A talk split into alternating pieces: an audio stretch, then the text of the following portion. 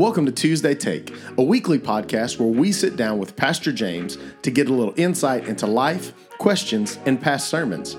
Our hope is to use God's Word to challenge you and encourage you so that you can see gospel restoration in your everyday life. With that, here's today's episode.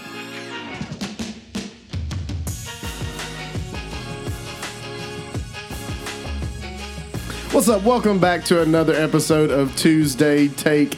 I'm here with Pastor James. Pastor, how are you? Good man. Just glad to be here with you. Man, what a sweet guy. Mm-hmm. Easter Bunny bring you anything nice?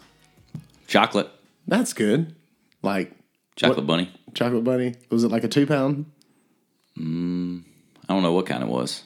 Just a bunny. Just a bunny. Look, man, I grew up in the era of Veggie Tales, and I remember there was a song, uh, "The Bunny," Oh, the bunny. that's The it. bunny. Yeah, that's it, man. And so I'm scarred from eating. I think that's why I don't like chocolate now. Honestly, if I'm going to be From honest, VeggieTales, really it may have been. Look, man, it was a very influential time in my life. Okay, interesting. That is very interesting. We uh I'm part of that group. I guess cuz I live 3 hours from home, but I'm part of that group that's like my mom doesn't give me an Easter basket anymore. And so my sister got one. I'm a little bitter, but uh it's okay. I'm making it. I'm thriving. Say, mom. I mean, they have things called FedEx and UPS, and I mean, There is the mail. yeah, you can mail it to me. it can make its way here. Yeah, Venmo, Cash App, whatever. It's very I mean, you make good points. I'm going to have to have a phone call yeah, today. Apple Cash, you know, whatever. Mommy, if you're listening, Yep. He's just got wisdom. Anyway, man, um, jumping into just this week and, and things we looked at, man. Uh, this is the second year in a row we've kind of done uh, not so traditional Easter. Uh, last year, like you said, Sunday, last year we looked at what happened at the resurrection. Didn't happen. This year we looked at like what does this fuel us to do? And man, just before we even get into questions, what what I know you're a guy who loves questions and you love all that, but like what kind of fueled you to last year and this year kind of just go off the well beaten path for Easter? Well, one thing is that with the uh, resurrection, not, well, we don't have to reinvent the story for sure, but I guess it's like you want it to be somewhat different. But I think a lot of it this year was more of just like, hey, if we really believe this thing, like, shouldn't it cause us to do something? And I started reading the Paul Tripp's book, and it's called "Do You Believe?" And that's like his whole point of his theology book is he has one chapter about the doctrine, and then the next chapter is how how should that doctrine actually impact your life. And I think that's the same thing with the um, resurrection. If we really believe this thing, I mean, it should cause us to do something. And of course, you see that in the Gospels. Acts, the letters, it radically altered their life. And so, um, I guess I just don't want us to. Me, I don't, I don't, I don't want to get to a point where I'm like, oh yeah, I believe all this stuff, but it really doesn't shape my life. It doesn't alter my life, and um, so we kind of went a different direction. I was a little nervous about it because I, I was seeing everybody. I probably need to get off Instagram on Easter and see what other churches do. But like, I was like, everybody was like, hope, hope, you know, and I'm like, I felt weird because I was like, we're not really talking about. I mean, there is hope, but it's we're more. It's like, hey, are you really like, are you really living this thing? You know, so um, hopefully it was received well. I think it was. I think it was. I think that it was challenging and convicting, um, but you still brought in the aspect of hope. Um, and this isn't on our list of questions, but I'm just going to ask you anyway. Um, I think growing up, you've seen in the church, no matter what generation it's been, there's been some kind of um, disciple making or outreach program that was taught. Like for my dad, it was RAs and GAs, and then it moved into like mission kid and all this kind of stuff. And then like I don't know if you grew up in it. I grew up in the era of Awana. Uh, we did Awana growing up, and it was very like learn scripture and tell your friends about it. And then I think really in the last ten to fifteen years. Now, don't get me wrong. There's still some churches that do Awana, but like I see more of like a decline in some of that. Why do you think that is? A decline in those kind of Like Well- that training. Well, I mean, I guess it. I, I don't. And that, uh, when I was thinking about this, like, I don't know if the church is. I don't know if we're undertrained a lot. I mean, most people that have grown up in the church, you've been through training, training union, you've been through RAs and GAs, you've been you've been through Share Jesus Without Fear. I mean, we've been through all of these programs, and yet we still don't just share our faith. Yeah. And so it's like, okay, maybe that that's not the issue. Maybe the issue is not like training. Maybe it's something deeper. Do we really believe these things? Are these things really impacting our life? Are we being filled with the Holy Spirit to empower us to do these things? And so, um, and I guess we may have that mentality. I know I have like, oh, I've gone to a class, so therefore I feel better about myself. And it's like, and I think that's Paul Tripp in his new theology book is like, hey, it's not about how much you know. Like, knowing theology is not just supposed to be an intellectual exercise, it's supposed to alter our hearts, what we do. And so, and I mean, I didn't really dig into this much um, uh, yesterday. I think I wanted to, but I was like, for time's sake, I mean, I, I would be chasing tangents, but I guess that's why we have a podcast so we can talk about some of these things. Exactly. But I was thinking about like millennials. Okay, so a lot of our generation is leaving the church, and, and I'm not saying all because we know there are um, there are people that are returning, there are people that are in the church that are in our generation. But one of the things I thought about is like think about our generation and people that are leaving the church grew up in a program saturated church. They grew up going to Sunday school. They grew up going to every time the doors were opened, and yet many of them have still left the church. And so that's my question of like, could we again what Will Mancini says? Could we be over programmed and under discipled? Um, and for me, I, I think about like, while like yes, I went to all those programs and yes, they were good, and yes, I learned the Bible. Probably was more impactful for me is like I had people that actually invested in my life personally and I think that's I think that's what we've got to get to. Programs are not bad. We need teaching things. We, we, people need to know scripture. We need to have community groups, those kind of things. But I think if we just think, oh, because we're doing these things, we're discipling people. Because I think the exodus of the millennials are realizing like they went through all these things and yet they're leaving the church. And so, um, just because we do a program doesn't mean we're discipling people. Um, and so I think that's kind of the a switch we have to make in our heads, maybe a little bit with how we do church.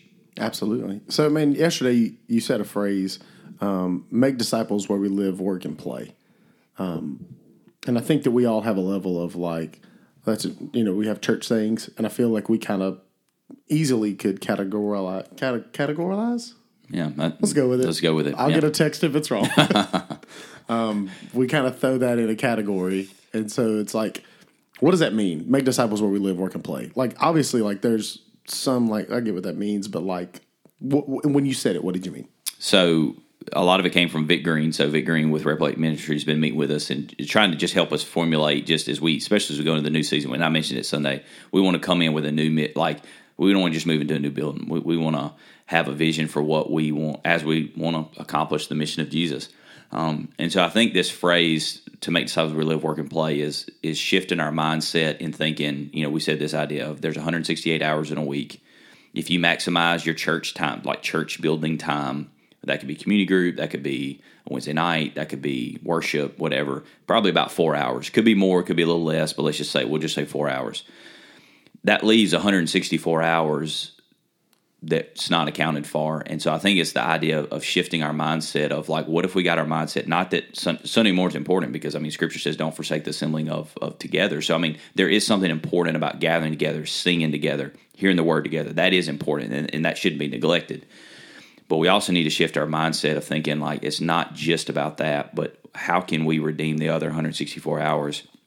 I had a conversation yesterday um, with. Um, uh, Ori Marsa with it with his dad, Mr. Chris. He's a he's a vet, and we had this conversation yesterday after the service, and we were talking about different people. And I said, you know, Mr. Chris, I said, there's going to be people that would never enter the doors of our church, but they have pets, and they're going to come to the vet. And so, like you like, and that's with everybody. I mean, whether that's moms, whether that's teachers, coaches.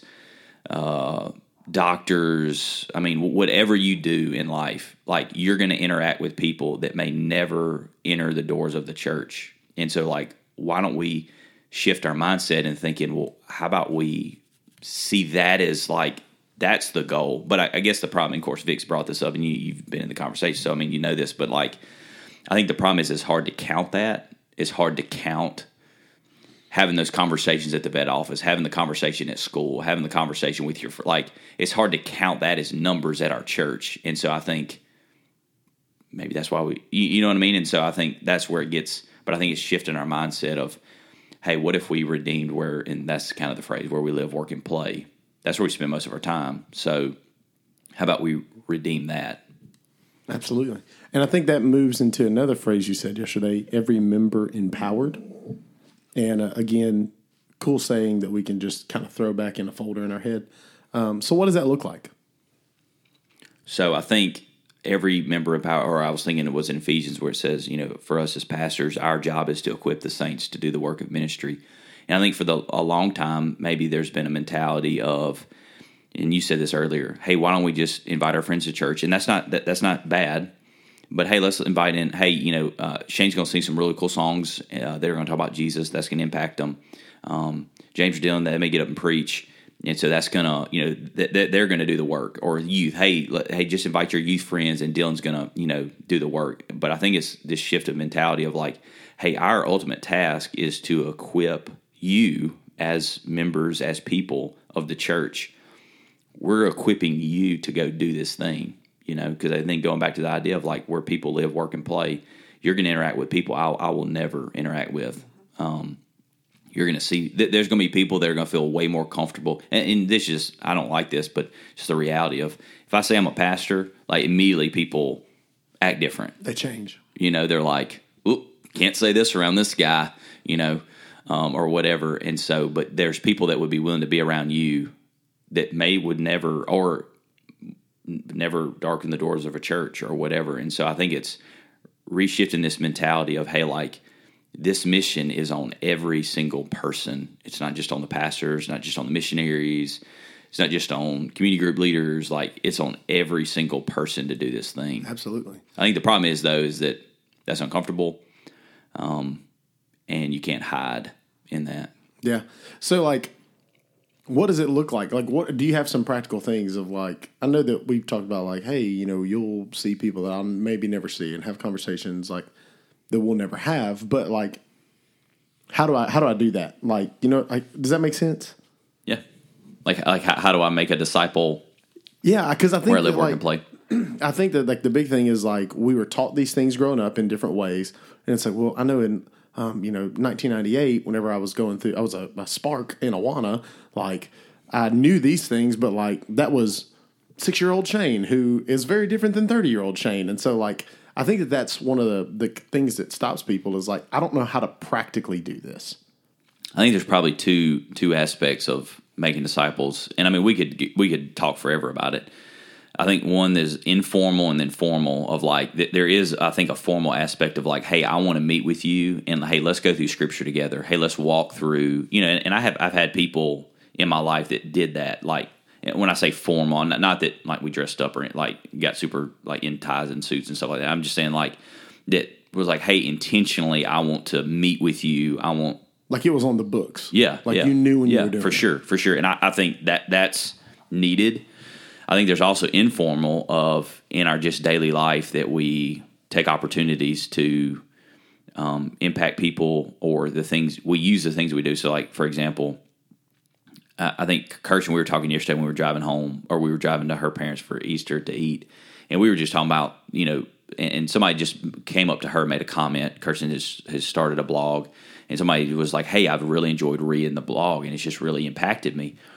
And she was like, "That meant a lot to me." And I said, "Kirsten, I said, just think about that, like." You're helping make disciples, like, and, and she was like, "Well, I guess I, I never really thought of it that way." But it's like, hey, like what you're doing it like it's impacting people for the kingdom and so and it's i think it's like starting to everybody to think like hey what do you love to do what are your hobbies what are how can you redeem things in order to impact people to make disciples to point people as we said yesterday i mean helping someone take one step closer to jesus and so sometimes i think when we think of disciple we put all this pressure on ourselves you know um, like i have to literally do everything and it's like, hey, just be faithful to Jesus. Be faithful to talk about what He's doing in your life. Be faithful to be there for people. Yeah. Um, I, am not saying it's not hard for sure, but I, I don't. Maybe we complicate it a little more than we need to. Yeah, I agree. So uh, you talked about it earlier. It has to be like this change of mentality um, from one thing to the next. Like, how do we actually do that? Like, how does that happen?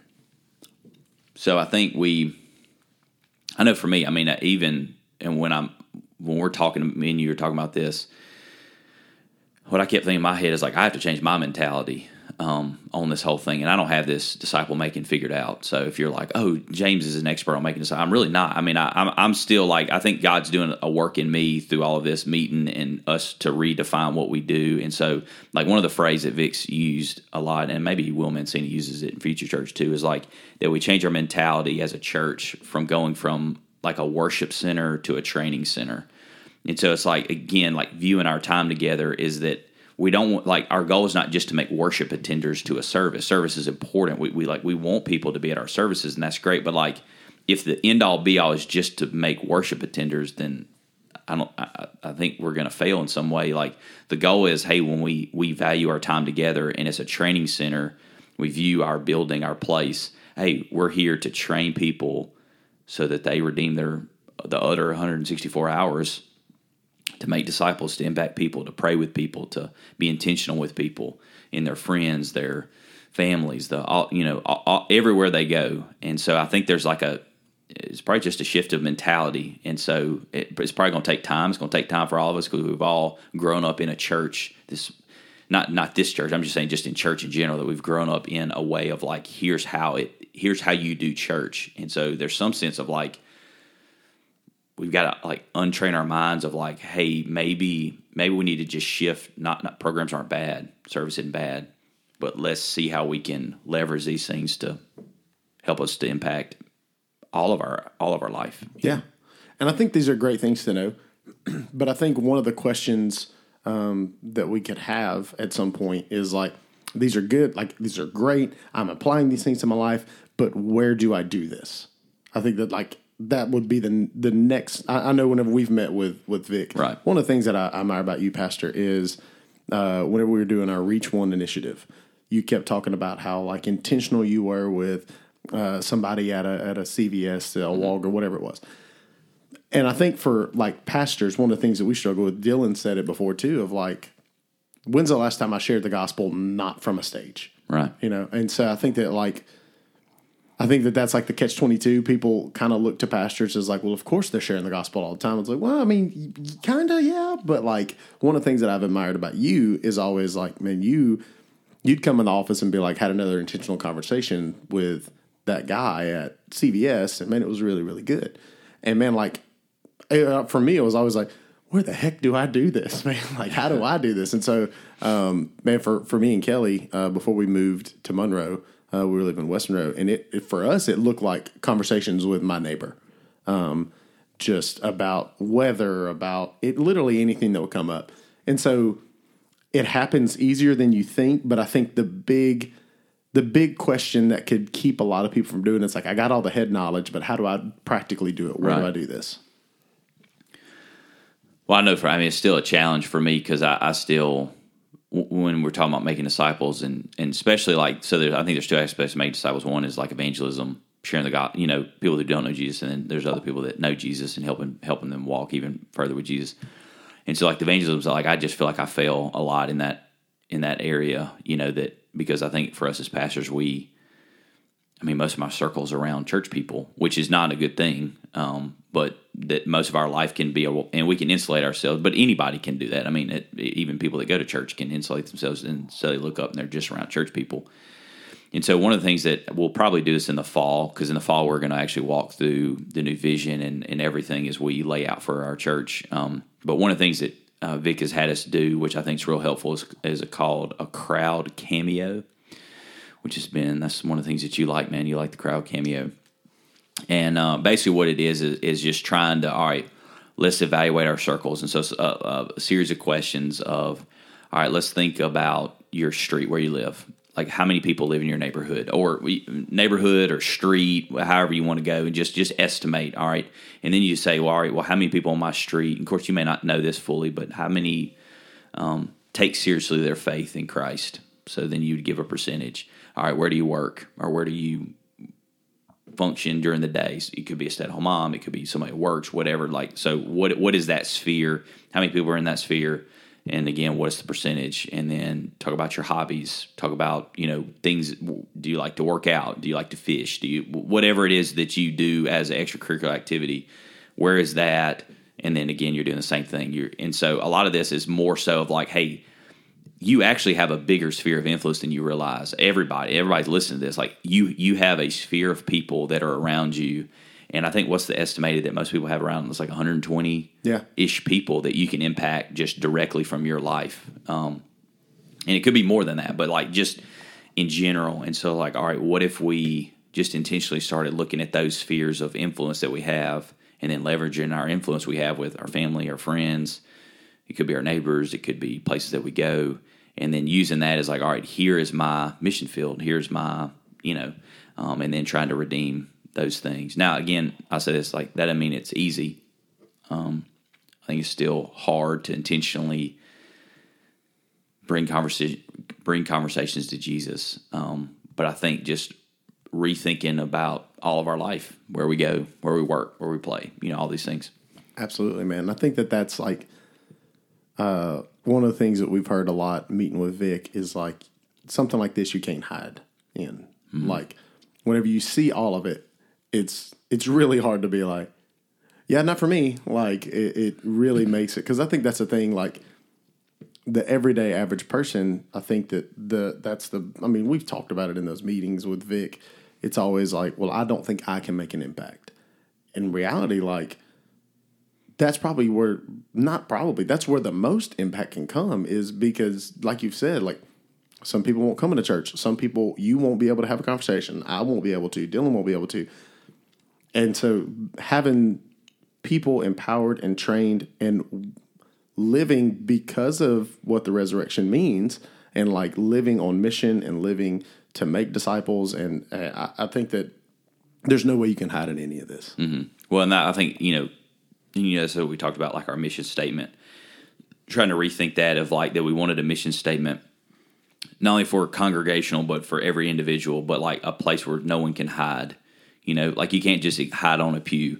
You know that this is a call for every single person, and everyone. Ha- we all have to own this um, if we really want to see the mission of God further. If we really want to see people restored by the gospel, like whether that's in salvation or whether that's in maturing in you know in Christ, whatever that spectrum is, like every single one of us has to be intentional. And I think I know for me, I mean, I think we just get comfortable, we get complacent, and we just like I hope the next person does it. Um, and the reality is, I think when we all have that mentality, we may look up one day and be like, we're not really sharing the gospel. We're not really seeing people changed and Yeah. transformed. And again, that that's the Holy Spirit's work. I'm not, I don't, but like I think we we do have a responsibility in it to be faithful to help people take steps. To, I mean, He wants to use us, you know, um, and so I think it's if we can really grab hold, and that's been my prayer from my own personal life, and then also for the whole church. If we can really grab hold of this, like, hey, every single person we all have a role to play in this thing and we all own that role um, man I, I think god's already on the move but man if i think when that grabs hold of us um, i think we're going to start seeing a lot of really special things of god moving and working god's already moving and working um, we just want to we just want to be faithful to do what he's asked us to do you know Yeah, one of my favorite um, illustrations uh, when it comes to the Great Commission as well. Uh, a guy named Bakari Beckwith. Uh, he's a pastor in Winnsboro. Whenever we were down there, uh, we had a big night, a big worship night. A bunch of churches got together, and there was an emphasis on on uh, everything. But the last emphasis we had, and Bakari was um, speaking on it. It was sharing the gospel with people, going out, he used the Great Commission as his basis. And um, how he kind of finished it was uh, he said, So what this means is Jesus looked at you and said, Tag, you're it. Like it's now your turn to go out and get as many people as you can. And man, like I don't know, hearing yesterday and remembering all me and Kelly were talking about it yesterday of like, man, that's that's it. And it's not hard. I think we like to make it harder because it's easier. Like what we've been saying, it's easier to hide in. But man, whenever you really see like this is what Jesus has done for me, it's really hard not to tell other people about it. Yeah, and I, I think that's convicting. Is like, I mean, these people saw the. I mean, it changed everything for these men and women. I mean, everything. I mean, they were like, I mean, they're like dramatically different people. I mean, they and it's the same thing for us. I mean, I think when we radically encounter Jesus and we experience that restoring power that we've gone from dead to alive, and we experience that, I think it should cause it. it well, we talked about it all yesterday. I don't want to keep repeating it, but it should alter our life, what we worship, what we value, Yeah. what we go after. Um, and that we want to be, you know, about these things. Absolutely. Well, man, uh, I'm excited to hear more in the fall about this. I know we're going to go a lot deeper through a series in this. Um, look forward to it. And uh, man, thanks for sitting down and taking some time. And thank you for checking out another episode of Tuesday Take.